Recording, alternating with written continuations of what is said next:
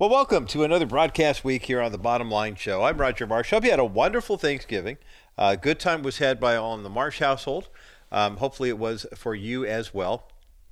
Was having a little email exchange with my friends at Doctor James Dobson's Family Talk, and uh, uh, we know that we have uh, people who are listening to Family Talk on many of our Bottom Line Show affiliates, and uh, Danae Dobson was actually raving about her brother Ryan's turkey. I think that's fantastic that, uh, first of all, that she trusts him to cook for them, but secondly, it turned out very delicious. Um, this today's an interesting day. Today's Cyber Monday, where a lot of people are, you know, you, if you did Thanksgiving with your family, and then Friday is Black Friday, and traditionally, it's interesting, Black Friday, I was reading over the weekend, um, had a history of, uh, you know, we, we talk about that's the day that retailers call Black Friday because that's the day that they go into the black for the first time that year. Most of them start their uh, fiscal year on July first or maybe October first, and there's so much business activity the day after Thanksgiving because people have the day off that um, that's what they typically, uh, you know, they would experience a huge profit, more people shopping, and that's the day that the first day they were actually in the black after carrying some losses into the beginning of their fiscal year. Other people, I was reading this part interestingly enough over the weekend, uh, other people said that the origination of the term Black Friday simply came from the fact that even though Thursday was a holiday, the fourth Thursday in November is officially Thanksgiving Day federal holiday, so many people would take Friday off that it was just kind of a blackout day at work or at school, and so it kind of became a cultural phenomenon. Now, I know I've worked for broadcast companies in the years and ministries too, where they said, look, it's Thanksgiving and the day after, and other companies where it was have a great Thursday, we'll see you back here on Friday.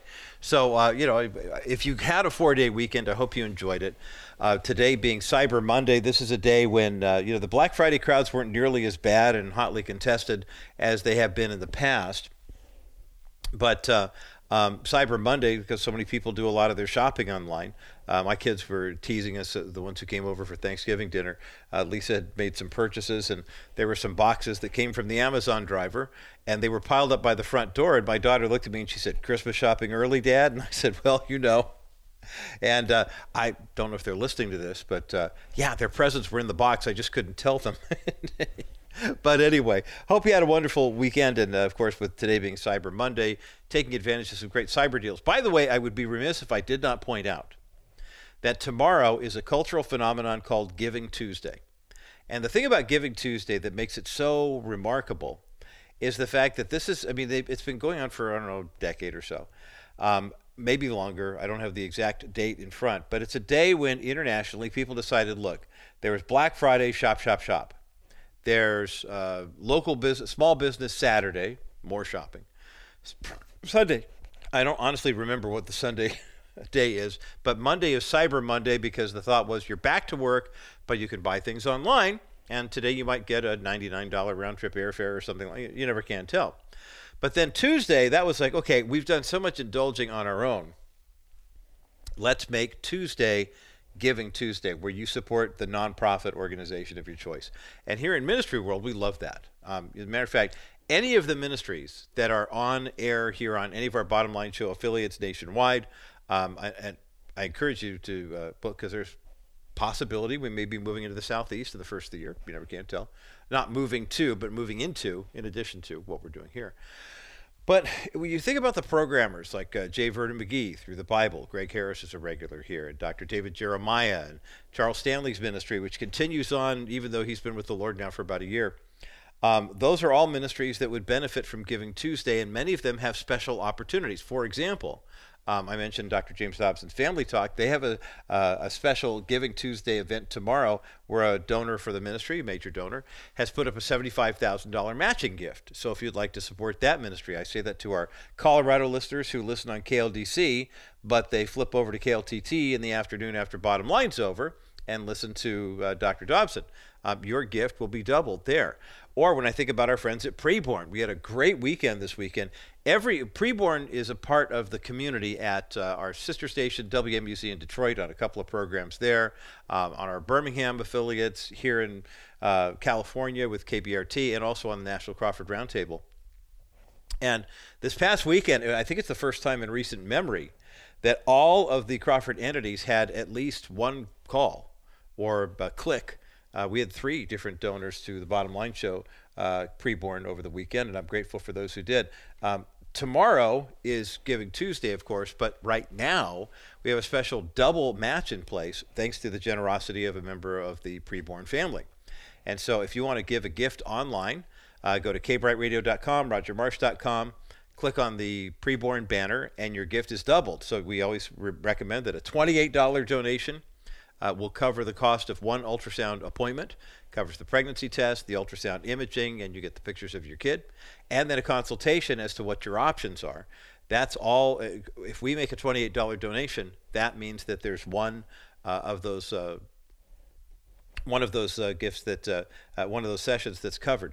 And I know, like a, when you're looking for a, how do you make a donation, Um, I, I use the, the grandchildren method or the child method. If you want to give a one-time gift, how many kids, how many grandkids do you have? Multiply that number by twenty-eight, and boom, that's your one-time donation. Or in our case, we have four grandchildren right now. Uh, we have two more on the way next year. We'll, more details on that as they come about. But because we have four grandchildren, Lisa and I make a monthly contribution to uh, Preborn for twenty-eight dollars per child times four children. And there are four screenings that we cover. Every that's just how we do it. That was what we prayed to do, and that's what God told us to do. So right now, when you make that donation, if you make a donation to Preborn between now, if you want to do it on Giving Tuesday, do it on Giving Tuesday, the gift is doubled. eight three three, eight five zero, B A B Y is the number to call, eight three three, eight five zero, two two two nine, B A B Y, or go to k bright radio dot com, or go to roger marsh dot com, find the Preborn banner, click there, and give your best donation. Now, know that this doubling match for Preborn is in effect through Thursday, not just a Giving Tuesday thing. But think about it. We had uh, someone who listens to N C R over the weekend, a couple from Spring Valley, who made a donation of five thousand dollars last week on the National Coffee Roundtable podcast. That's double to ten thousand dollars. And thank you for making that donation. Uh, so watch your money get. This is the best return on investment you'll ever see. I mean, trust me, every twenty-eight dollars means another baby has a chance to live, and eighty-five percent of the time when mom sees the ultrasound, she either chooses to raise the child on her own or with her husband, or to uh, uh, to release that child for adoption. And that first option, raising the child, is huge because statistically sixty percent of women who get abortions have already given birth before. So they, the, it's a, it's not just the teenage girl got pregnant, didn't know what she's doing scenario that we see so often in the media. A lot of times it's mom has a kid or two and says, I don't want another one. I don't want to be pregnant. And this is the way they choose to deal with the pregnancy rather than releasing that child for adoption. Your twenty-eight dollars donation to Preborn today uh, makes it easier for her to choose life for the child. And it also means that your twenty-eight dollars donation is doubled. eight three three, eight five zero, B A B Y is the number to call, eight three three, eight five zero, two two two nine. Or go to k bright radio dot com and follow the prompts. A week from Thursday will be December seventh. And everybody, when I mention December seventh, if you're the baby boom generation or Generation X, you say December seventh, and the next thing you say is nineteen forty-one, a day which will live in infamy. And we think of the famous speech given by President Franklin Delano Roosevelt the day after the bombing of Pearl Harbor. We've got a couple of specialty programs coming your way, one on the seventh, Uh, book about the guy who actually instigated the attack. And then uh, my friend Karen Kingsbury is going to join me coming up next to talk about a new book of hers that deals with that. By the way, uh, it, you know, things are bad in the left line of thinking. When the New York Times editorial board releases an op-ed piece that says, you know how all those people kept saying that school closures during COVID were bad and that kids would suffer learning, and we said, no, distance learning is fine, and we want to keep everybody safe, and fifteen days to stop the curve turned into two and a half years. Well, now the New York Times, in their editorial last week, actually said that the school closures enacted during the pandemic, quote, may prove to be the most damaging disruption in the history of American education. They talk about the significant learning losses stemming from keeping, oh, fifty million kids out of the classroom. And they said, here, you know, here's what happened. Math scores are down. Reading scores are down. The average child saw their scores for their class drop to the lowest point they've been in two decades. The achievement gap between wealthy kids from wealthy families and kids from not wealthy families has widened to the widest point it ever has been. Now, of course, the New York Times piece said, and, and we're going to have these things uh, still as problems unless we get more federal money in the twenty twenty-four twenty twenty-five budget. So it's kind of running cover for the fact that the education institutions want more money from the federal government. But at least they have the courage to acknowledge what we have been saying all along. Masks didn't work. The distancing didn't work. Wiping down everything in sight didn't work. Vaccines turned out to be more harmful than helpful. I mean, psychological benefit, but not necessarily physical. People who get COVID, versus whether they were vaccinated or not, have long-term health problems to deal with. The vaccine didn't make it any better by and large, and more and more people are dying in hospitals now who had got the vaccine and then got COVID. But the learning losses, though, the fact that one percent of the population age sixty-five and up passed away in the first year of COVID, the fact that the average life expectancy dropped by almost three full years during the pandemic. And then the fact that even the New York Times has to say, look, this distance learning thing was a colossal disaster. I wonder how many kids even know the truth about World War Two. How many even have any clue? Maybe, just maybe, this new novel that hit the market uh, a couple weeks ago will actually help them to get a better understanding of American history. Karen Kingsbury is the author of a brand new book called Just Once. It's a love story about a young woman torn between her affections for two brothers, but the backdrop is World War Two. It's one of the most historically based and possibly even controversial novels that Karen's even written. She's going to join me on the other side of this break. We're going to talk about the novel, and also, because it's Movie Monday, talk about some movie projects Karen's working on as well. That's coming up next as The Bottom Line continues. You can protect against market volatility without investing all your money into bonds. Wilson Financial has simply better alternatives. The last twelve months, there has been almost one point seven trillion dollars invested in investment-grade bonds. This move to safety locks up money for a long time of guaranteed low returns. Why? Market volatility. Well, my comment is, why go with low earnings for a long time when you can get great earnings with a solid real estate-backed investment paying you six percent over the next three years? After three years, you can invest in another option, or you can do what most of our investors do and reinvest in another one of our new exclusive six percent accounts. This strategy gives you the best of both options without settling for many years of low returns. Our three D Money six percent account pays you great interest while you're not subjecting yourself to market volatility. Call eight hundred, six nine six, nine nine seven zero, eight hundred, six nine six, nine nine seven zero, or visit kbrightradio.com slash Wilson Financial and ask about Dennis Wilson's exclusive real estate-backed six percent investment account, Wilson Financial Services, for simply better alternatives. Well, every time we get a chance to have a conversation with Karen Kingsbury, we jump at it because she's got so many different uh, irons in the fire, as they say proverbially. She's number one New York Times bestselling novelist, easily America's favorite inspirational storyteller. Uh, more than thirty million of her award-winning books are in print, and uh, she's back with a brand new uh, a brand new book that is just going to be so endearing to people for a, a lot of different reasons, especially as we've just had Veterans Day and now we're coming up on uh, the anniversary of Pearl Harbor. The book is called Just Once. It's a novel set in World War Two times, and uh, this is going to be one of those, uh, it's going to be a tearjerker that you're going to love, but it's got a faith component as well. Karen Kingsbury, welcome back to the Bottom Line Show. Thank you so much. It's so good to be back. Well, it's good to have you here, too. You, you had time to write in the middle of the movie productions and everything else that's going on here. How are you keeping, how are you keeping your schedule straight these days?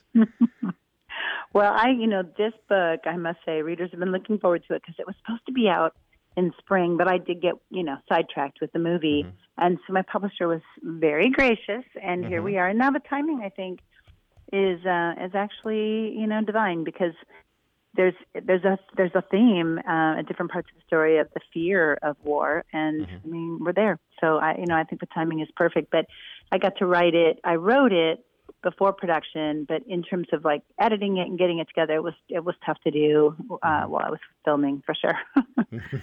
I'll bet. Um, Just Once kind of takes you into some different territory. I mean, people are familiar with the body of work that you've done over the years, and now we've got the World War Two backdrop. We've got, uh, you know, you mentioned the war component, and of course, there's a gripping love story that goes along with it. What led you initially to say, this is where I'm feeling, it, it, is it a God thing? Is it just your fascination with World War Two? What was it about it for you? Well, it's both of those things for sure, but this is a character that was a really minor character with the Baxter family.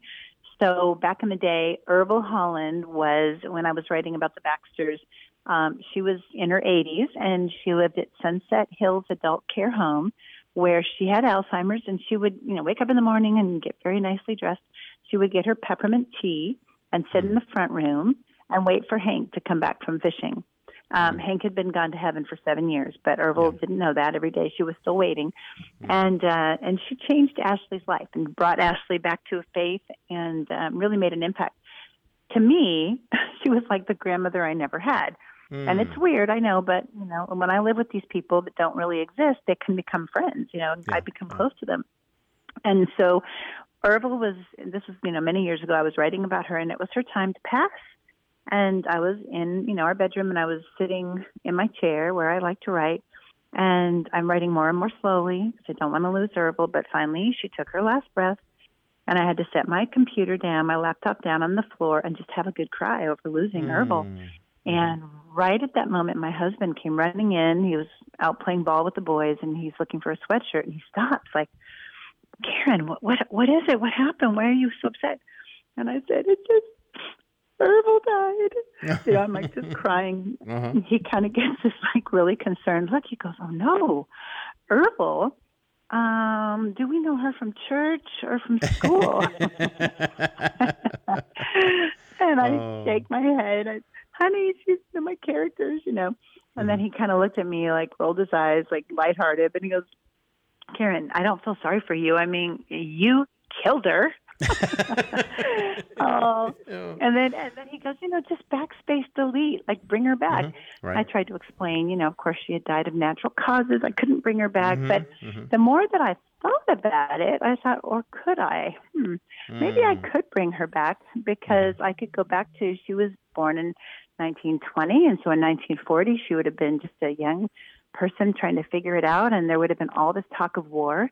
And her World War Two love story, as I was like thinking about this process, all of a sudden I realized Irvel Holland was a spy in World War Two.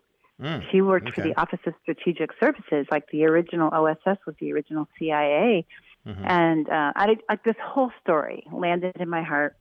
Mm-hmm. And I thought, okay, I've got to tell it, which meant months of research, you know, yep, going yep. back to these uh, records and old videos and stories and firsthand accounts that were just gripping. And I, I, it had to be accurate. Like I knew I could tell the heartbreaking, beautiful story of Irvel Holland, her, her love story set in World War Two, but mm-hmm. it had to be actually set there. It had to, it had to be accurate.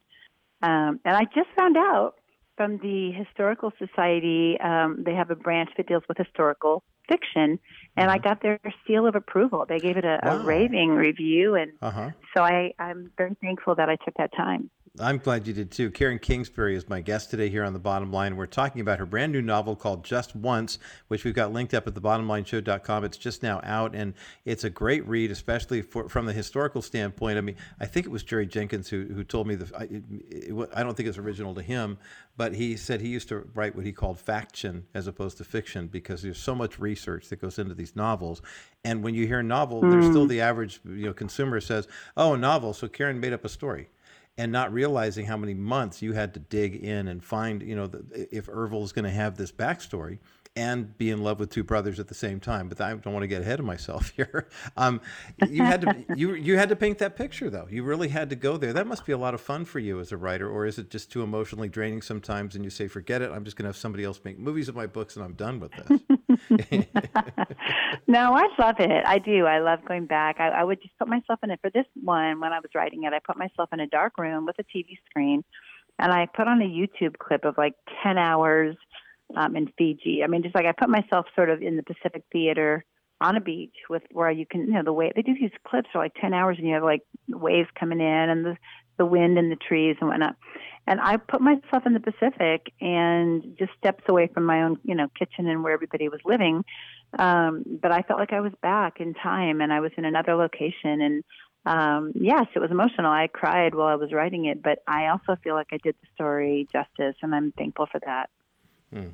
Talking with Karen Kingsbury about this brand new novel, and understanding, of course, that uh, when when you read something like this and it does have an impact, what's the, what has the initial response been? I mean, it's just now hitting the stores, and people have been able to order it, pre-order it. Of course, it's a it's a runaway bestseller on Amazon, and it's gonna it's gonna uh, tickle a lot of fancies for people who like your stuff. What's the initial response that you're getting from your readers? Well, maybe better than anything I've ever written, which is just, you know, mm. all glory to God on that for me. That's how I feel. But they, uh, a couple of big reviewers that usually, you know, they don't often find my things to their liking. I don't have gratuitous sex scenes or whatever. So sometimes people just kind of go, oh, she's, you know, that, that person who just writes whatever. But they have loved it. They're like, okay, mm. this is reminiscent of like a Nicholas Sparks. Like it's some mm-hmm. of her best writing, and just like glowing, glowing reports. Wow. So Um, readers are saying best book they've ever read of mine. Like I, I'm just mm. so thankful, because my heart is in this book. And mm. one of my favorite parts of it is that Irvel, before signing up to be a spy, they came to her because she was brilliant and she was a mathematician, and they knew she could work as a code breaker and as a spy. And she had to be, she had to find courage, and she was afraid. She was very afraid of war. She would get panic attacks, and she had to learn that she could arm herself with scripture.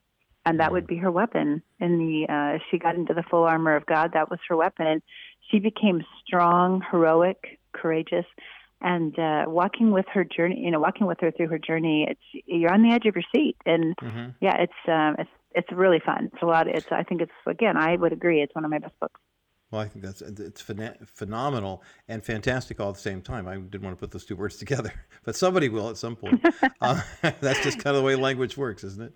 Um, Karen Kingsbury's Absolutely. brand new novel is called Just Once, and we have a link for the book up at the bottom line show dot com. Karen, talk about that. That you mentioned uh, Irvel being, you know, kind of wrapped in scripture to kind of uh, assuage some of her own fears and some of the things that she was facing. And I'm, I know a lot of our Greatest Generation listeners, especially, will completely resonate with that. But what's it like for you when? I mean, I. I I would hate to think, I've heard some Hollywood directors, you know, who talk about, well, we, we, we're, we're down to the last minute, you know, in terms of how much of, how far do we go with gratuitous dialogue versus, you know, scenes and things like that, either for ratings or whatnot. Do you find yourself playing that balancing act with the, the faith component, but then realizing, hey, there are other people who are just looking for a good fiction, you know, read, and you don't want to chase them off? Or does it, is it a little more organic and you just kind of let God figure that out? I mean, it's really the latter there. It's, um, you know, God gives me a story that is woven together like a tapestry. And the difference between like a, a secular novelist and myself is that they can write about the physical, intellectual, and emotional aspects of the story, but they just are uncomfortable with the spiritual. And I get that. Um, I'm not. So I can write about a person who's walking firmly with the Lord and those who are running far from him. Um, those who are just completely in an atheistic position or whatever, but it's a part of them. It's a part of the story. It's not a part of every page or every paragraph right. or every chapter, but where it organically fits into the story. It's not patched on. I don't, I guess I would say this, this is a good way to look at my, my work on screen, you know, now as well as the books, is the story is first and the message comes from it organically. Some people, like in a, you know, like a Christian movie or whatever it might be, message. I have this message, and I got to figure out a way to tell it in a story form. And I'm just not. This is not the way I work. To me, story is what is the main vehicle. And I always think, you know, Jesus, when he wanted to tell you straight, Jesus would tell you straight. When he wanted to uh, make a point, he would turn over a table. But when he wanted to touch your heart, he told a story. And it, and it wasn't like the story was dripping with scriptural references necessarily, or references even to God. God might have been like the master, or the, you know, I mean, you could see God in it, but it was storytelling that touched people's hearts. And I just am so honored that I get to do that too. What a great conversation, and what a great project too. Just Once is the brand new novel by Karen Kingsbury. It's up at the bottom line show dot com. We do have a couple copies of this book we're giving away, plus some other Karen Kingsbury novels, so there's lots of opportunities for you to win. eight hundred two two seven five two seven eight, eight hundred two two seven five two seven eight, eight hundred two two seven five two seven eight, the number to get you through to The Bottom Line. More of my conversation with Karen Kingsbury in just a moment as The Bottom Line continues. Welcome back to this Movie Monday edition of The Bottom Line Show. I'm Roger Marsh, and we're kicking off Movie Monday with a conversation with author and filmmaker Karen Kingsbury. Now, her brand new book is called Just Once. It's a beautiful love story set against the backdrop of World War Two, but don't let the love story fool you. This is a book that's all about helping us understand why World War Two happened, what went on during World War Two. It's a great history lesson as well. And as I was bemoaning and lamenting the fact that there was such massive learning loss that took place during COVID among public school children, we need works like what Karen is talking about. We have not one, not two, but three copies of Karen's new novel, Just Once, to give away. eight hundred two two seven, we got a ton of stuff to give away on this Movie Monday, by the way. We're just getting warmed up. eight hundred two two seven five two seven eight, eight hundred two two seven five two seven eight, eight hundred two two seven five two seven eight is the number to get you through to the bottom line. Again, we have three copies of Karen Kingsbury's new novel, Just Once, for giveaway. And I think we might have a couple of copies of another one of Karen's books as well. I'll let Crystal figure that one out. It's some, check in the price cabinet. Yeah, it's it's back there. Okay, she'll, Crystal's looking at it right now. eight hundred two two seven five two seven eight, eight hundred two two seven five two seven eight, eight hundred two two seven five two seven eight, the number to get you through to the bottom line. We're going to take a quick break, and when we come back, more of my conversation with Karen Kingsbury here on this Movie Monday, plus a special encore presentation about a brand new movie that came out earlier this summer that's now available for home video about one of the most remarkable comebacks you've ever seen in the history of sports, professional or amateur. Did that whet your appetite? All right. Keep it with us. Keep it right here. There's more bottom line still to come. Been hurt in an accident, and you're wondering if you should call Stephanie Cover of Cover Law. You must. That's why insurance exists, to cover accidents. So you should use it. Stephanie worked in the insurance industry for over twenty years, and she knows their system, how to talk to adjusters, how they think, and how to get back from them all that you've lost. That could be wages, time, property, or anything else that the accident has taken from you. Every minute you wait hurts your chance to be made whole again. And Stephanie knows that the opposing insurance company is building a case against you, so time is a factor. Stephanie cares about the truth. She builds your case on a rock-solid foundation of honesty. She will give you a clear understanding of what to expect during the process, and Stephanie will ensure that the truth comes to light. If you or someone you know has been in an accident, and you're not sure if you need an attorney, reach out to Stephanie Cover now at kbrightradio.com slash C-O-V-E-R. Karen Kingsbury is my guest today here on The Bottom Line. And speaking of stories, her brand new one is called Just Once, and we've got a link for it up at the bottom line show dot com. It's a great read. You're really going to enjoy it. Um, we were talking about, I, I kind of uh, somewhat tongue-in-cheek said, w- are you at the point now in your career where you're ready to just say, I've written enough stories, let's make them into movies?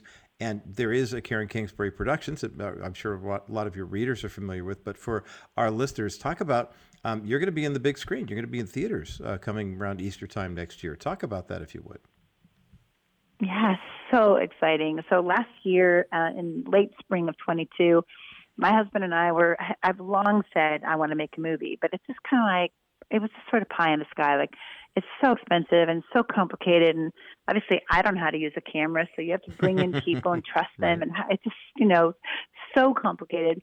But last year we, we just, we realized we had some savings, and, you know, there's, you can check, there's nothing in the coffin. Like, you're taking none of it with you.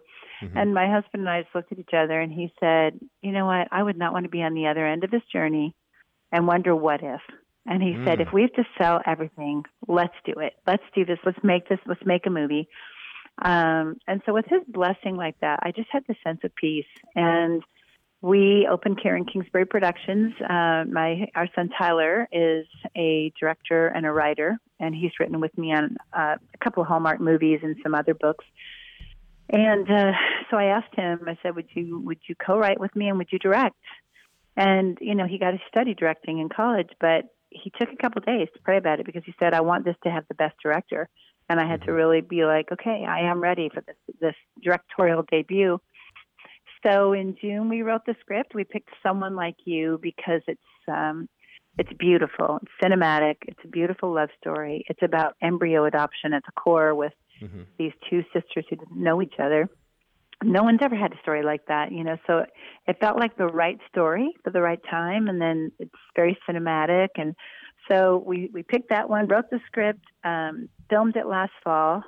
We let it be a holy experience. Like, we asked for God's wisdom and favor every single day along the way.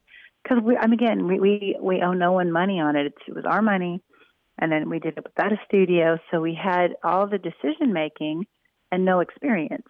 Mm. So of course we had to ask for wisdom. We were over our heads, you know, on on what do we do? And and we just felt like God met us. I kept picturing, like, I'm walking toward the Red Sea, and even on the days when my toes get wet, like, he keeps parting the water. He just keeps going. Uh, oh, and so it, we finished, um, wrapped it at the end of last year, and we've been, we've got picture locked. We're working on the, um, you know, color correcting and sound design, and uh, special effects are pretty much all done. And, and now the composing is wrapping up, and we're using uh, Michael W. Smith's son, Tyler Smith, a very mm. talented composer. Yes, he is. Mm-hmm. Uh, and this week we're going into the studio to hear the live orchestrations be recorded. So it's just, like, surreal. And uh, and our trailer released this week. It, it released as an exclusive on people dot com. And uh, it's just going viral everywhere, mm. which is, we never saw that. You can't plan that, you know, and no. I didn't even have a TikTok until four days ago. And now it's got over a million views on TikTok. Wow. Oh, my goodness. I mean, it's all these people who don't even know who I am at all, and who are just so, it's going to be so fun to see these new readers coming in mm-hmm. and finding fiction that can touch their hearts and give them mm-hmm. hope for a time like this. Um, but, yeah, we open in theaters nationwide and across Canada on April second. So I think... Oh, fun. My dream is that around the dinner table after Easter dinner and during dishes and whatnot, that people are like, "Hey, you going to go see that movie this week?" yeah, so, yeah. What what a great what, what a great testimony. Uh, Karen Kingsbury is my guest today here on The Bottom Line. Her new novel, Just Once, is up at the bottom line show dot com. It's a great World War Two thriller, and then of course the trailer for Someone Like You. We'll go ahead and grab that and put it up at the bottom line show dot com as well for its theatrical release coming April second, twenty twenty-four, and that we'll have Karen back on the program on one of our Movie Monday segments to talk about that. Uh, Karen, I, I'm really just in awe of of your ministry, and uh, knowing that, it, you know, going back, you know, twenty, thirty years in terms of when you were first starting out, and to see how God has continued to bless. And I love the, uh, I don't want to call it reckless abandon, but it seems like, I mean, the, just the all out nature of what you and your husband are doing, and your family's involved. And then we get to see these legacy, you know, projects come along with, you know, Tyler Smith, you know, going second generation on the music and things like that. What is the process like for you? I mean, I, I know you love these stories, and I know you love these characters enough to stop and weep over their passing, you know, and uh, it's something that uh, even though you knew you were heading in that direction, it's still, but it's so sad. And I, I love that about, you can hear that in your writing. How, um, what does the future hold? I mean, for, for you guys, I mean, I know it sounds like you're taking it one step at a time, but, um, you know, for uh, it, it's refreshing to hear that it's the Kingsbury's making these decisions rather than a publisher or a, you know, movie production company or something like that that's saying, "Hey, come on, this stuff works, so we need five more books like this," or whatever. How, what's the process like for you guys? Well, thank you. First of all, that's exactly right. Is that it came down to the only way to really make the movie in my heart was to do it ourselves and to make the decisions ourselves, where, you know, the person who's the C E O of my studio is God. Like, he's the one that's mm-hmm. open making yes. decisions. So um, I finished the con- Just Once is the last book on my contract with Simon and Schuster. And I, I loved working with them. They were so amazing, and they believed in what I was doing. And they, they have a movie edition of Someone Like You coming out a month before the mm-hmm. movie releases. So that'll be everywhere as well, with the movie poster on the cover. And I've got like a, a five thousand word section in the back of what it was like to film, and you know, mm-hmm. stories from the set, that kind of thing. So um, that that spring will be very busy with all of that. But then I'm writing a book called Where the Sea Meets the Sky. And we haven't actually announced this yet, but I'll be working with a company called Forefront Books. And basically it's a hybrid self-publishing situation where mm. distribution will still go through Simon and Schuster. Um, but I'll be selling, you know, direct, and I can add value to that for the people who have come alongside me, and that audience continues to grow. So it gives me more flexibility as to what and when I write, which I love. Mm-hmm. And uh, and then film-wise, I mean, in a perfect world, by late summer, we're in pre-production again. And wow. I know that may be ambitious, but I just feel like I have so many books and so many movies that I want to make and stories I want to see on the big screen. So we'll let God show me if that's the right timing, or do we wait another year? But um, but I, I mean, I, I'm just excited about what's ahead, and I'm going to take it as he opens the door and keeps parting that Red Sea. mm, I love that. And, and as you put it so uh, so, so so succinctly, I guess. Um, even if your toes get wet every now and again, you know, you wait for him to part it. And I, I just, I, I love the, the, the spirit-led nature of what you're doing. It's that, that, that in and of itself is an inspiration. But uh, then, of course, that the work is so good and continues to keep getting better. We're just uh, honored and blessed to have time with you today. Karen Kingsbury has been my guest. Brand new novel is called Just Once. It's up, it's out, and we've got a link for it up at the bottom line show dot com. We'll have a couple copies to give away here, including some of our Karen Kingsbury catalog that we have here too, because they've been so generous to provide us with these over the years. And then don't forget the trailer for Someone Like You, the brand new movie from Karen Kingsbury Productions, which is going to be in theaters April second. We'll put the trailer up now just to whet the appetite. And I don't know if we can get you an extra million views on this, Karen, on the bottom line show dot com, but we will give it our best. We certainly will. Now that you're TikTok, now that you're a TikTok star as well. Uh, Karen, it's always a pleasure. Thank you. God bless you. Happy holidays and Merry Christmas from all of us here at the Bottom Line Show. Good to get some time with you today. Thank you so much. I've loved it. We'll see you again. Boy, it's always great to hear about Karen Kingsbury's projects, the books, and of course the movies, her production company. We've got a link up at the bottom line show dot com for everything Karen Kingsbury. Her brand new book is called Just Once. It's a perfect, if you you, you realize that less than a week from, well, less than two weeks from now, a week from this Thursday is the anniversary of the bombing of Pearl Harbor. And uh, the, this novel, Just Once, is just in time to give you, if you want a, a great romantic love story. Karen does such a good job of writing those, but then doing so in such a way that you have the opportunity to learn a little bit about American history while you're at it, especially as it pertains to World War Two. Just Once is the novel for you. We have not one, not two, but three copies of this book to give away, and we're giving it away right now at eight hundred two two seven five two seven eight, eight hundred two two seven five two seven eight, eight hundred two two seven five two seven eight, the number to get you through to the bottom line for these three copies of Karen Kingsbury's book. And I mentioned earlier, if you talk to Crystal and ask her very politely, I think we might have a couple more uh, other of Karen's titles hanging around here. Uh, we're going to take a quick break, and when we come back, there's another movie that's just now available on home video. Earlier this year, I talked with Rick Eldridge, who's the executive producer of a brand new film called Never Give Up. It's the story of Brad Minns, guy who won the World Deaf Tennis Championship at the, uh, the, the Deaf Olympics back in nineteen eighty-five, I believe it was. And Brad has an amazing story to tell, and uh, also an amazing book as well. Uh, we have a couple of copies of Brad's book, Never Give Up, plus some movie posters and a T-shirt and more. So let's get into that on the other side of this break. Movie Monday conversation with movie producer Rick Eldridge talking about the movie Never Give Up. It's coming up next as the Bottom Line continues. One of the greatest gifts that we can give to an expectant mother is the gift of the first picture she'll ever have of her son or daughter in the womb. That comes through an ultrasound, and our friends at Preborn have an opportunity for us to make more of these ultrasounds a reality.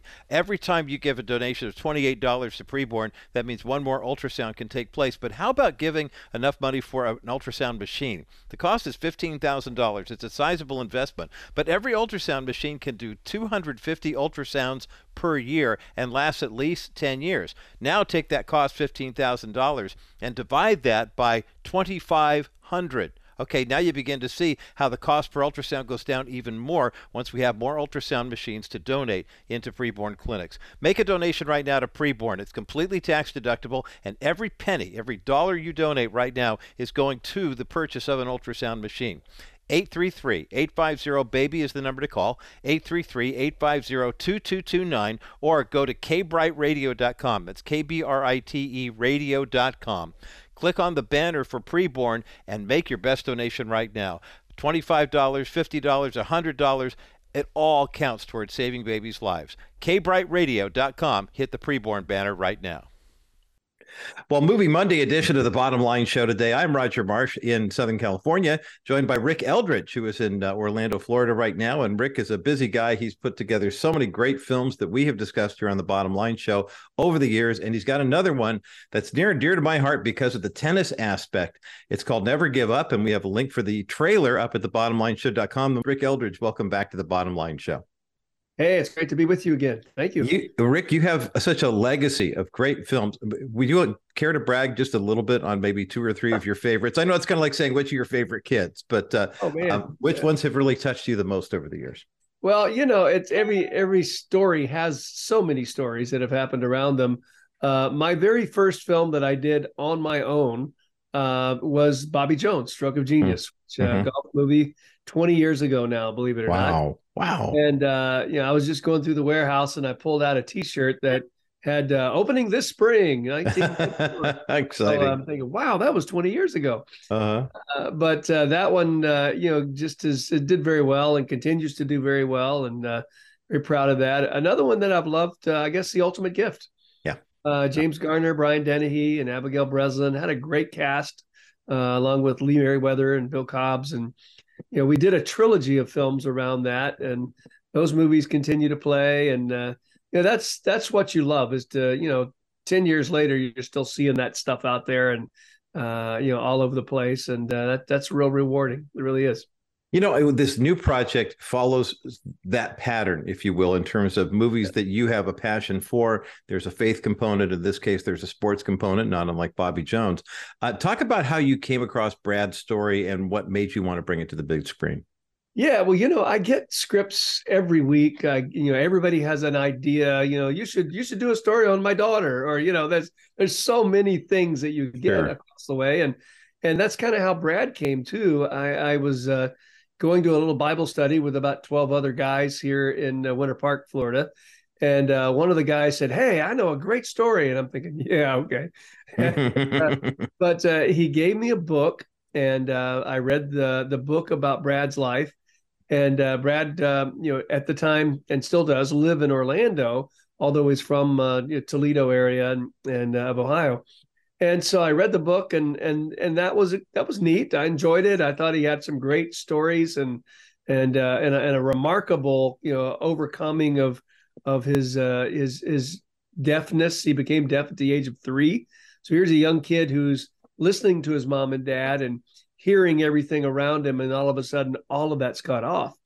So that was interesting. And then I met him, and uh, he and his wife came and met my wife and I for dinner, and uh, and I saw the the joy and the enthusiasm and the the, the he, he's just a very charismatic personality.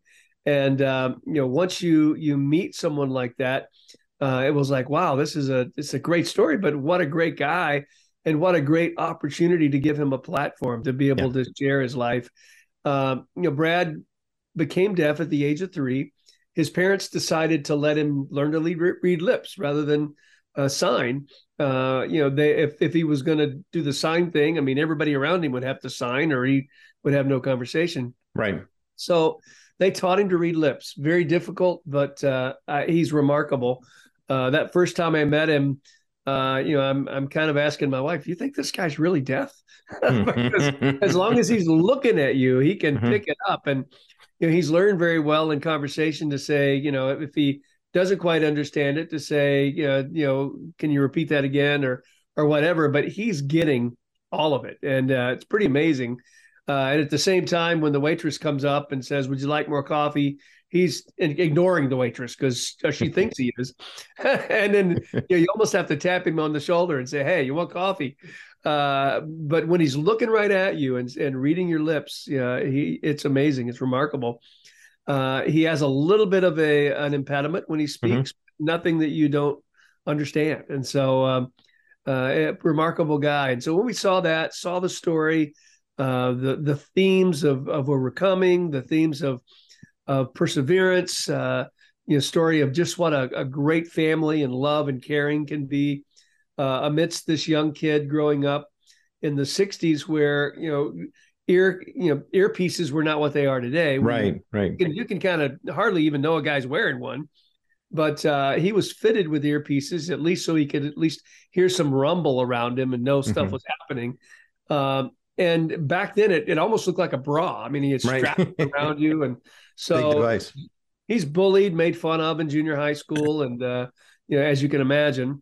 And so he had so much to overcome in that way. And and even several, you know, administrators and teachers that would say, wouldn't he be better in an institution? I mean, you know, we can just put him away somewhere and let him be with people of his own kind. Uh, but his mom and dad were very pers- persevering in that and and taught him that as well. And uh, so he he really overcame so much.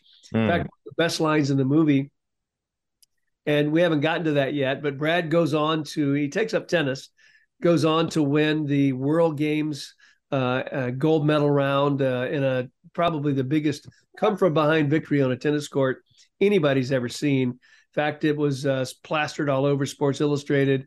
Uh, biggest come from behind victory ever on a court in pro, college, collegiate, whatever.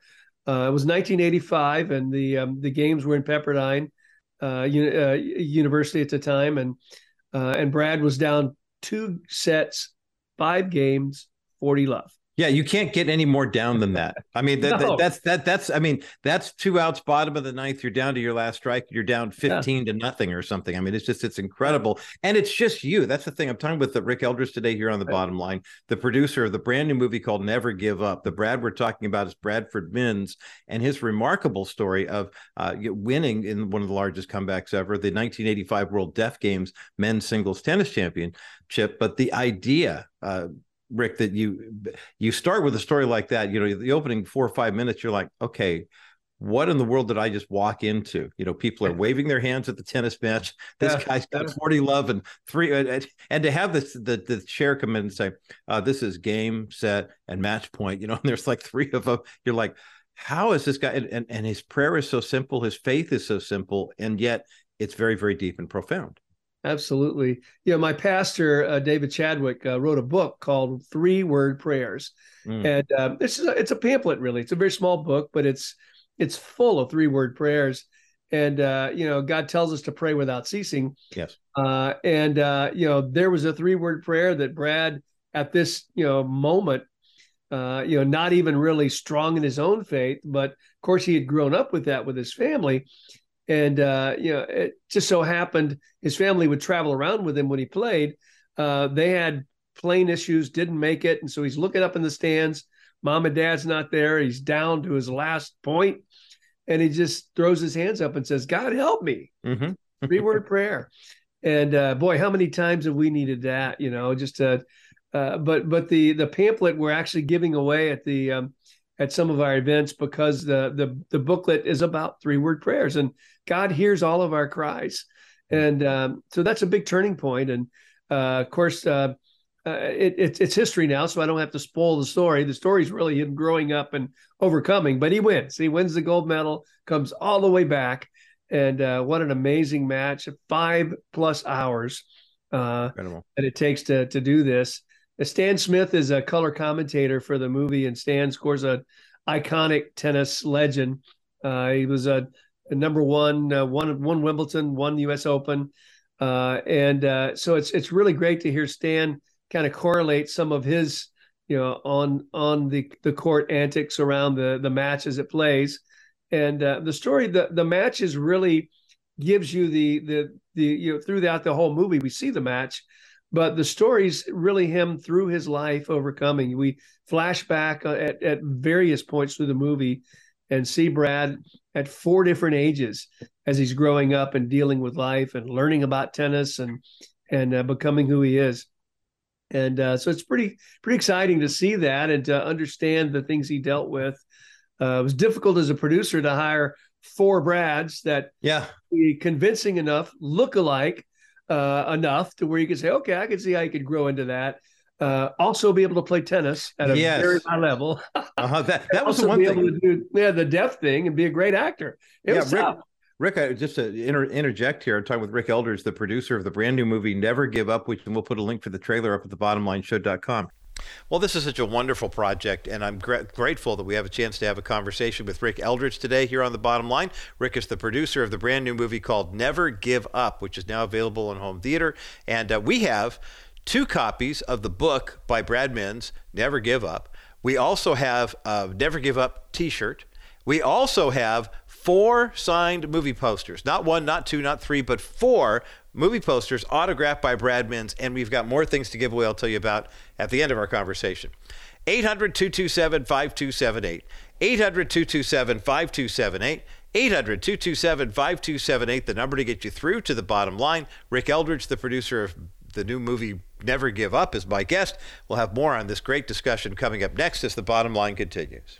Welcome back to this Movie Monday edition of The Bottom Line. I'm Roger Marsh. Rick Eldridge is my guest. Rick is the, I mean, you, uh, he, the, the, the movies that Rick has produced over time. His whole bio is up at the bottom line show dot com. Um, he has produced so many great heartstring-tugging, family-friendly, faith-based films. His most recent work has a tennis theme, which is, makes it part and parcel important in the Marsh household, and maybe in yours as well. It's called Never Give Up. It's the story of Brad Minns. Brad won the gold medal at the Deaf Olympics in nineteen eighty-four, I believe. And this is a guy who's born, he had a hearing loss and is legally deaf. And uh, he, if you could imagine playing a game like tennis or any sport, but not being able to hear, uh, the story is remarkable uh, because Brad was playing against the, the then number one uh, deaf tennis player in the world. And he was down two sets to love, which meant, you know, a set is six games in tennis, and he'd lost uh, the first couple of sets and was down in the third set, like five love. I mean, that five nothing, and the guy only has to get to six. And Brad dug in, and I don't mind telling you, spoiler alert, that he wound up coming back. It's arguably one of the greatest comebacks in, in all of sport. And the fact that he did so and has become an inspirational speaker, he loves the Lord. We have not one but two copies of Brad's book called Never Give Up. I know it's Movie Monday and we're talking about this movie, but we have two copies of the book, Never Give Up. We have a Never Give Up shirt. If you'd love a t-shirt, we'd love to send you one. And then we have, this is kind of fun if you collect this kind of stuff, not one, not two, not three, but four movie posters for Never Give Up, autographed by Brad Minns. Such a deal, okay? eight hundred, two two seven, five two seven eight, eight hundred, two two seven, five two seven eight, eight hundred, two two seven, five two seven eight is the number to get you through to the bottom line. Again, we're giving away two copies of the Brad Minns book, Never Give Up. We're also giving away four signed movie posters and a t-shirt. And we also have uh, three, these are funny. These are uh, Never Give Up stress balls. You know, those little things you can grip and squeeze and stuff like that. That's a part of the movie too. You have to watch the movie to find out the significance. But we're giving those away as well. So this Movie Monday just has lots of stuff to give away. eight hundred, two two seven, five two seven eight. eight hundred, two two seven, five two seven eight. eight hundred, two two seven, five two seven eight is the number to get you through to the bottom line. You know, I, I've heard this expression many times before. The older I get, the more I realize how valuable it is. The Christian life is not a sprint, it's a marathon. There's a reason why we see, uh, you know, Paul talking about in the New Testament, talking about beating his body, making it subject to him so that he could train and fight to win the prize.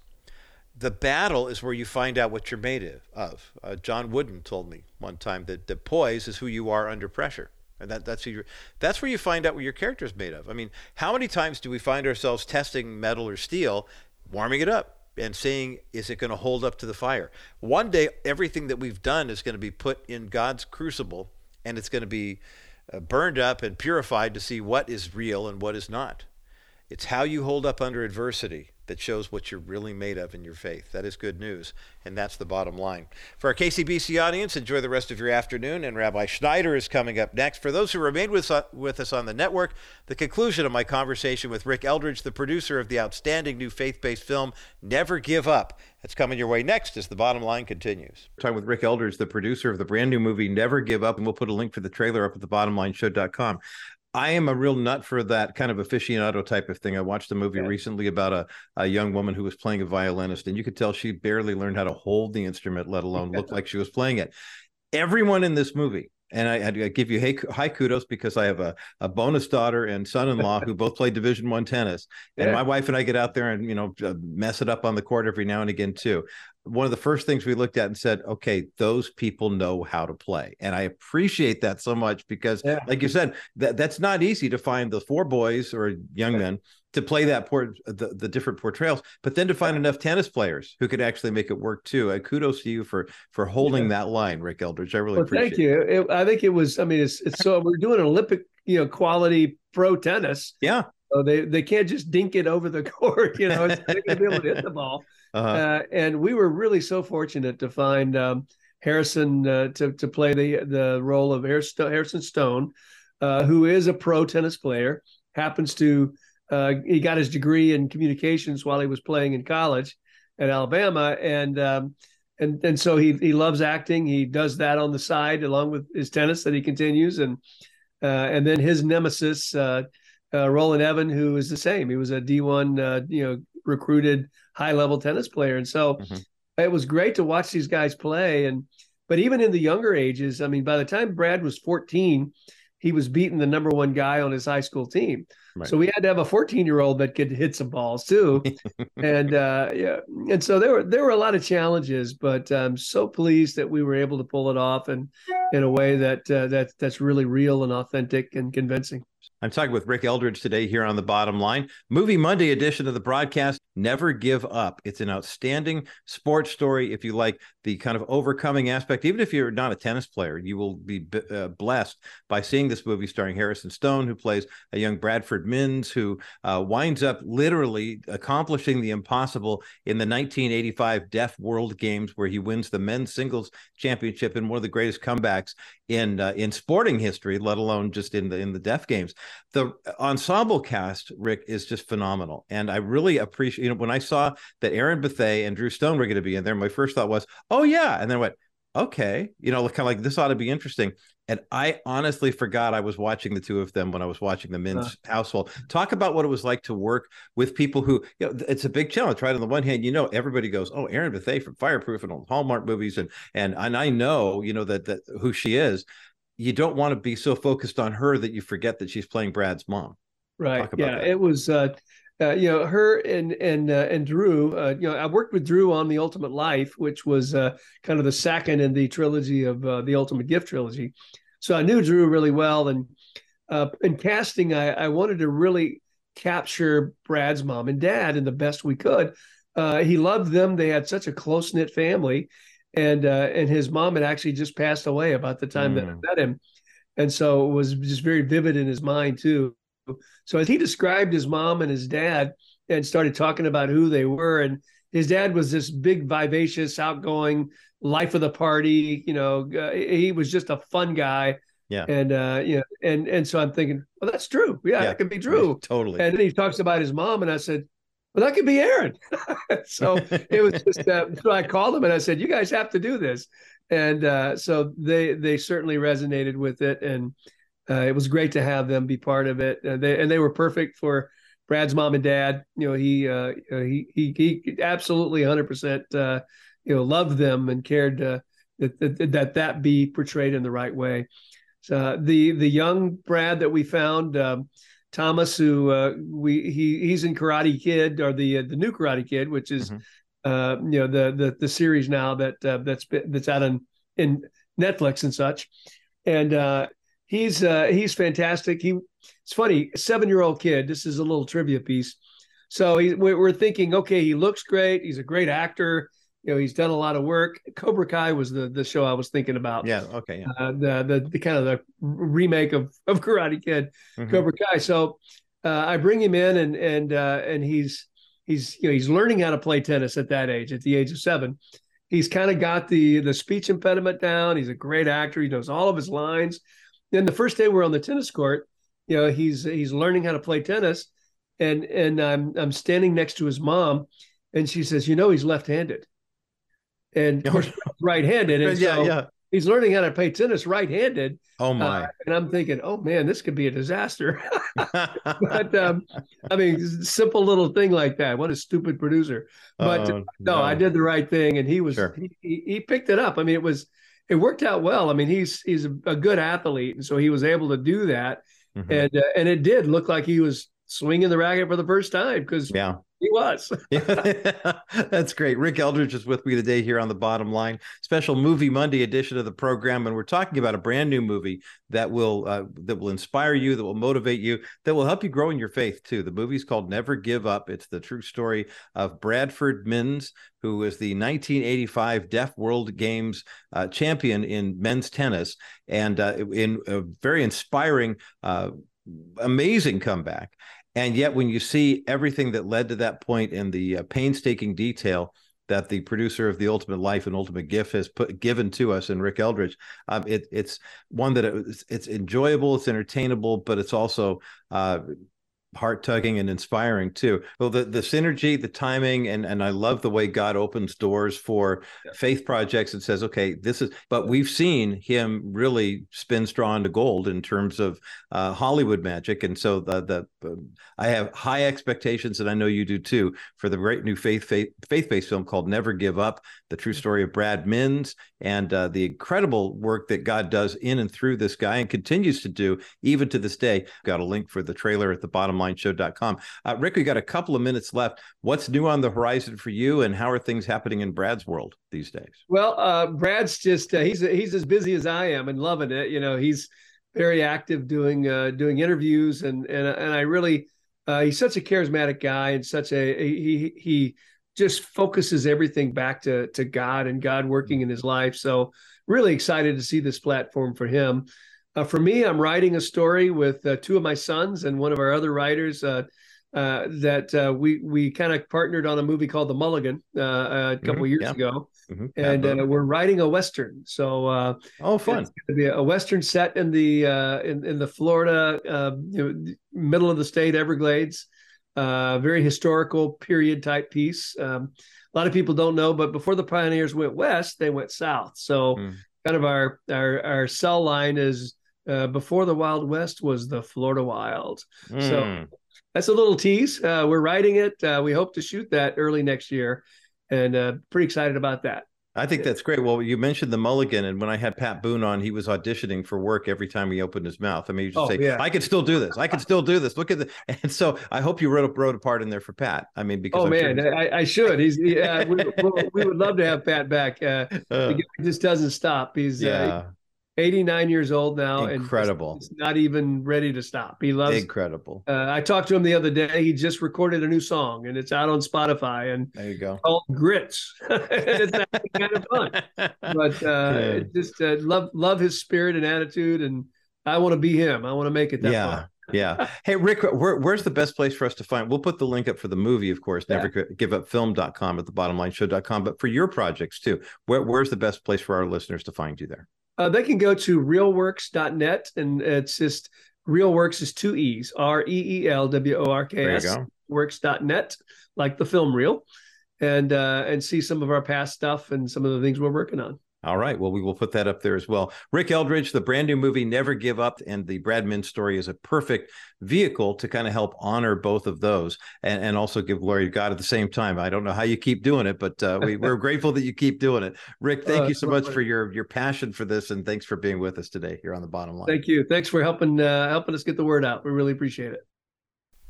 And that's how we concluded my conversation with Rick Eldridge, the producer of the outstanding new movie called Never Give Up, here on The Bottom Line Show. We had a chance to talk this past summer when the movie was just coming out in theaters. And now, of course, the movie has been made available on home video. And because it's Movie Monday, we have some all sorts of Never Give Up goodies to share with you. If you like movie posters, remember back in the day when you'd see the poster uh, in the marquee and, oh, that movie's coming and how exciting it is. Those are always fun to collect.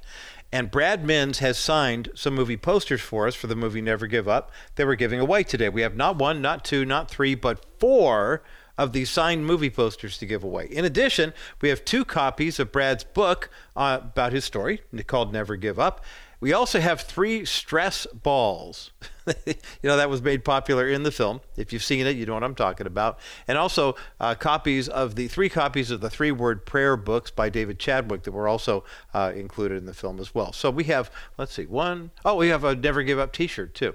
Two, three, seven, ten. We have thirteen different resources from this movie that we're giving away for the rest of the program today. You have an excellent chance of winning one of them. Please give us a call.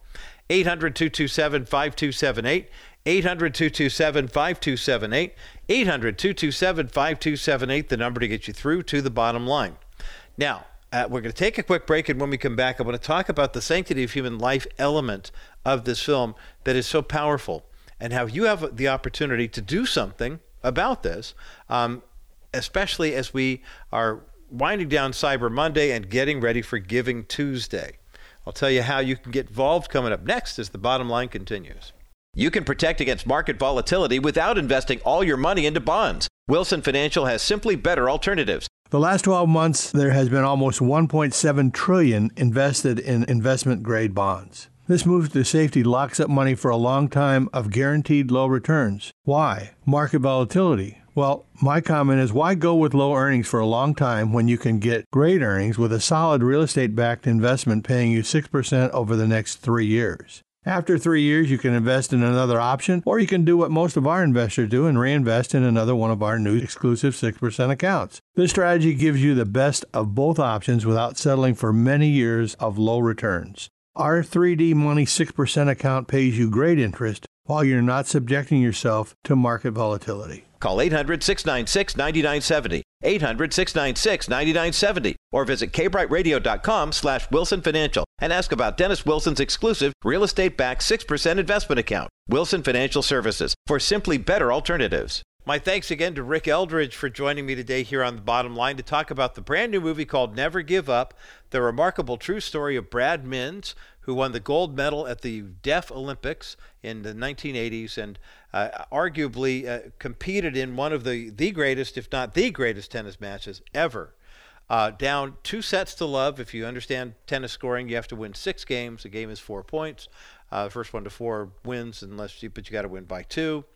Um, then you get to six, and he was down two games to none, or love as they say in the tennis world, and then five to nothing, five games to nothing, and trailing and serving to stay in the match. Uh, at he was going to get bageled, as they say, potentially six to nothing. And he dug in, and for the next couple of hours fought back, and over five sets wound up winning the match.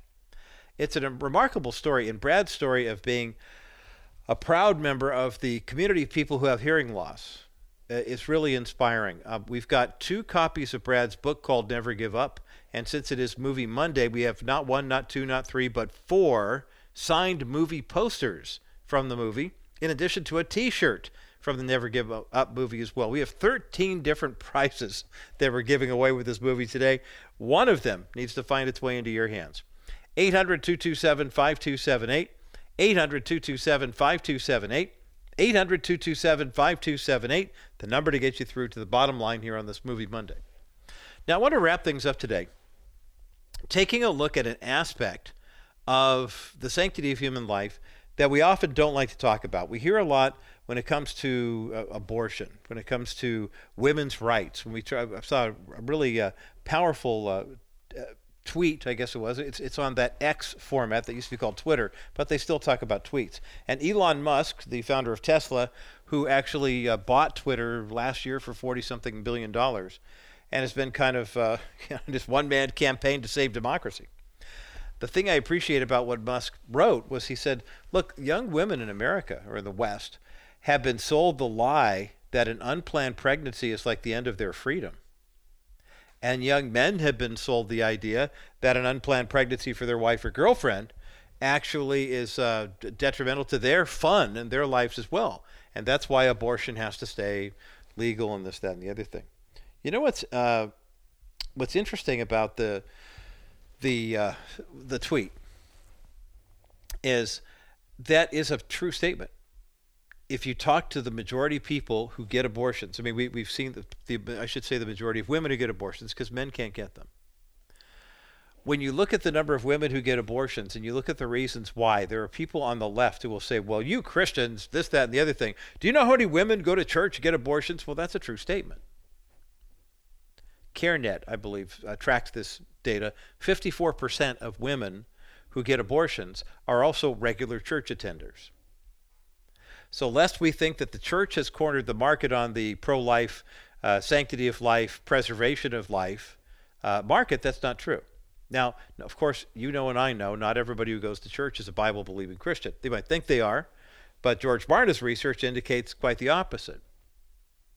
Six percent of Americans who profess faith in Christ actually have a biblical worldview. That number will drop to four percent when millennials and Generation Z are the most dominant demographic on uh, in the country. But then add to the fact that people say, well, you know, you're always talking about these women, you know, young women shouldn't have abortions if they're it's their first time pregnancy. Well, sixty percent of women who have abortions are already mothers. So why should you force them with another pregnancy when they've already had a kid or two? Well, that's a true story as well. But then you ask the question, okay, so why are these women who have given birth now choosing abortion? And oftentimes you'd be amazed. I mean, that sex selection thing, that's a real deal. The, we have three boys, we were trying for a girl, we got pregnant with the fourth child, and, well, we don't want another boy. That's a real thing. I mean, you would you would hope it wouldn't be, but that is a real thing. And then there's the other issue of too big a family. I've, I've shared the story often of a dear friend of mine uh, for, ma- for many years. He and his wife uh, have wrestled with this because of the fact that her family, dad was a pastor. Uh, dad and mom had three daughters. And when, if I remember the chronology there, and mom got pregnant with a fourth child, and people at their church counseled them to abort the fourth child because they said, you know, pastor, you can't afford to have another kid. We're not going to give you another raise just because you have an, another mouth to feed. Now, the interesting thing about it is this young woman actually survived the abortion, and she and her mom are now, they have a thriving ministry as pro-life advocates, where mom says, I don't know what we were thinking, and the daughter says, I'm here. Not just because you inject that solution in or you give the woman the pill doesn't mean the child is going to just die. But I think about the story of Brad Minns in the movie Never Give Up. Here's a guy who was born with a hearing loss who was legally deaf, I think, by the age of two or three. And it, it pains me to even suggest this as a, bo- a daughter of a father of a bonus daughter with special needs, that there would be some conversation about, well, you know, we've done a little blood test and this, that, and the other thing, and uh, we've determined that your son might have cerebral palsy, your daughter might be deaf, your son might be blind, you know, whatever it is. And how many people would then say that's a reason to abort the child? sixty minutes did a story about Iceland and how Iceland has eliminated Down syndrome. They don't have Down syndrome in Iceland anymore. It's a, it's amazing. And so you do a little dick, uh, digging deeper, and what do you find out? You discover that the reason that they don't is because parents who they do an amniocentesis, they discover that the child might have Down syndrome, and then abortion is recommended. They'll say, oh, no, we don't force it on women, but they recommend it strongly. And so many women choose to abort their children in the womb who have uh, uh, Down syndrome that they've practically eliminated it from Iceland. That's not eliminating anything, anything. That's killing, remo- removing a quote-unquote problem. Brad Minns' story is inspiring because it's great tennis, it's a uh, overcoming the odds type of story, but also do not forget the fact that whenever you see somebody who's facing a physical challenge like that, you have to ask the question, you know, what was God thinking? And when God says to Paul, Paul says, three times I went to, this is Second Corinthians nine, three times I went to the Lord with a thorn in my flesh, and three times God said, my grace is sufficient for you. Ask Nick Vujicic how he can have such a strong faith and not have any limbs. I mean, it, it, it's it's incredible to think about, and yet God knows exactly what he's doing. And if you're the parent of a child who's in a situation like that, and you know how it's impacted your entire family, you just have to keep asking the question, maybe God is using my marriage, my parenting, whatever it is, to make me holy rather than to quote-unquote make my life easy and happy. Tomorrow is Giving Tuesday. And we have a special opportunity to bless the ministries that you hear here on the Bottom Line Show, our flagship affiliate, K B R T, and the other stations that carry the program. You have a golden opportunity tomorrow to bless one of those ministries, and I would encourage you to do so. Pick whatever teaching program you like or whatever program program you like. Now, I should point out, uh, Wilson Financial and Stephanie Cover, those are for-profit businesses, so they don't necessarily benefit from a tax-deductible donation. But Preborn does. And Preborn has a special double matching gift in place today, in place tomorrow on Giving Tuesday. It's actually in place all the way through Thursday, through the end of the month. I want to encourage you to take it, think about it, and pray about it. If you want to do a Giving Tuesday gift early to our friends at Preborn, knock yourself out. eight three three, eight five zero, B A B Y is the number to call. eight three three, eight five zero, two two two nine, B A B Y. Or go online to k bright radio dot com or roger marsh dot com and make a gift online. Now, as we continue, I want to thank a couple of Bottom Line listeners, three in particular, three guys who stepped up over the weekend and made contributions to Preborn, and talk about what their gift means and what the match means in that place as well. We'll talk about that coming up next as the Bottom Line continues. You know the old expression, a picture is worth a thousand words? Well, if you're an expectant mom and you go to a pregnancy health center that is in partnership with Preborn, one picture can say way more than that. And that picture I'm talking about is an ultrasound picture. Every donation that goes to Preborn goes to providing ultrasounds for women who are expecting children and they want to know what all of their options are. When you call eight three three, eight five zero, BABY right now, you give a gift of twenty-eight dollars that provides one ultrasound. But if you give a gift toward the purchase of an ultrasound machine, now that's a fifteen thousand dollar investment, but every ultrasound machine can do two hundred fifty ultrasounds per year and lasts a minimum of ten years. That's twenty-five hundred ultrasounds uh, available to women right now. Think of all the babies, thousands of babies' lives that will be saved by your donation to Preborn right now. Call eight three three, eight five zero, BABY, eight three three, eight five zero, BABY. That's eight three three, eight five zero, two two two nine. Make your best donation right now. fifty dollars, one hundred dollars. Maybe you want to give fifteen thousand dollars. It's completely tax deductible. We've had a couple of Bottom Line listeners step up and do just that. eight three three, eight five zero, BABY. eight three three, eight five zero, B A B Y. That's eight three three, eight five zero, two two two nine. Call Preborn right now. Welcome back to this Movie Monday edition of the Bottom Line Show. I'm Roger Marsh. My thanks again to Karen Kingsbury for joining me to talk about her new novel uh, set against the backdrop of World War Two with uh, the anniversary of Pearl Harbor coming up a week from this Thursday. The novel Just Once is one you will not want to put down. Um, we've got three copies we've been giving away throughout the program today here at eight hundred, two two seven, five two seven eight. Also, my thanks to Rick Eldridge, who's the producer of the outstanding movie called Never Give Up, the story of Brad Minns, uh, deaf tennis champion, and uh, the powerful pro-life message that this movie sends. Two, si two copies of Brad's book, four signed movie posters, a T-shirt. Uh, we've even got a partridge in a pear tree, I think. thirteen different Never Give Up resources to give away on this Movie Monday. eight hundred, two two seven, five two seven eight, eight hundred, two two seven, five two seven eight, eight hundred, two two seven, five two seven eight, the number to get you through to the Bottom Line. Before the break, I mentioned that the sanctity of human life requires that we do something.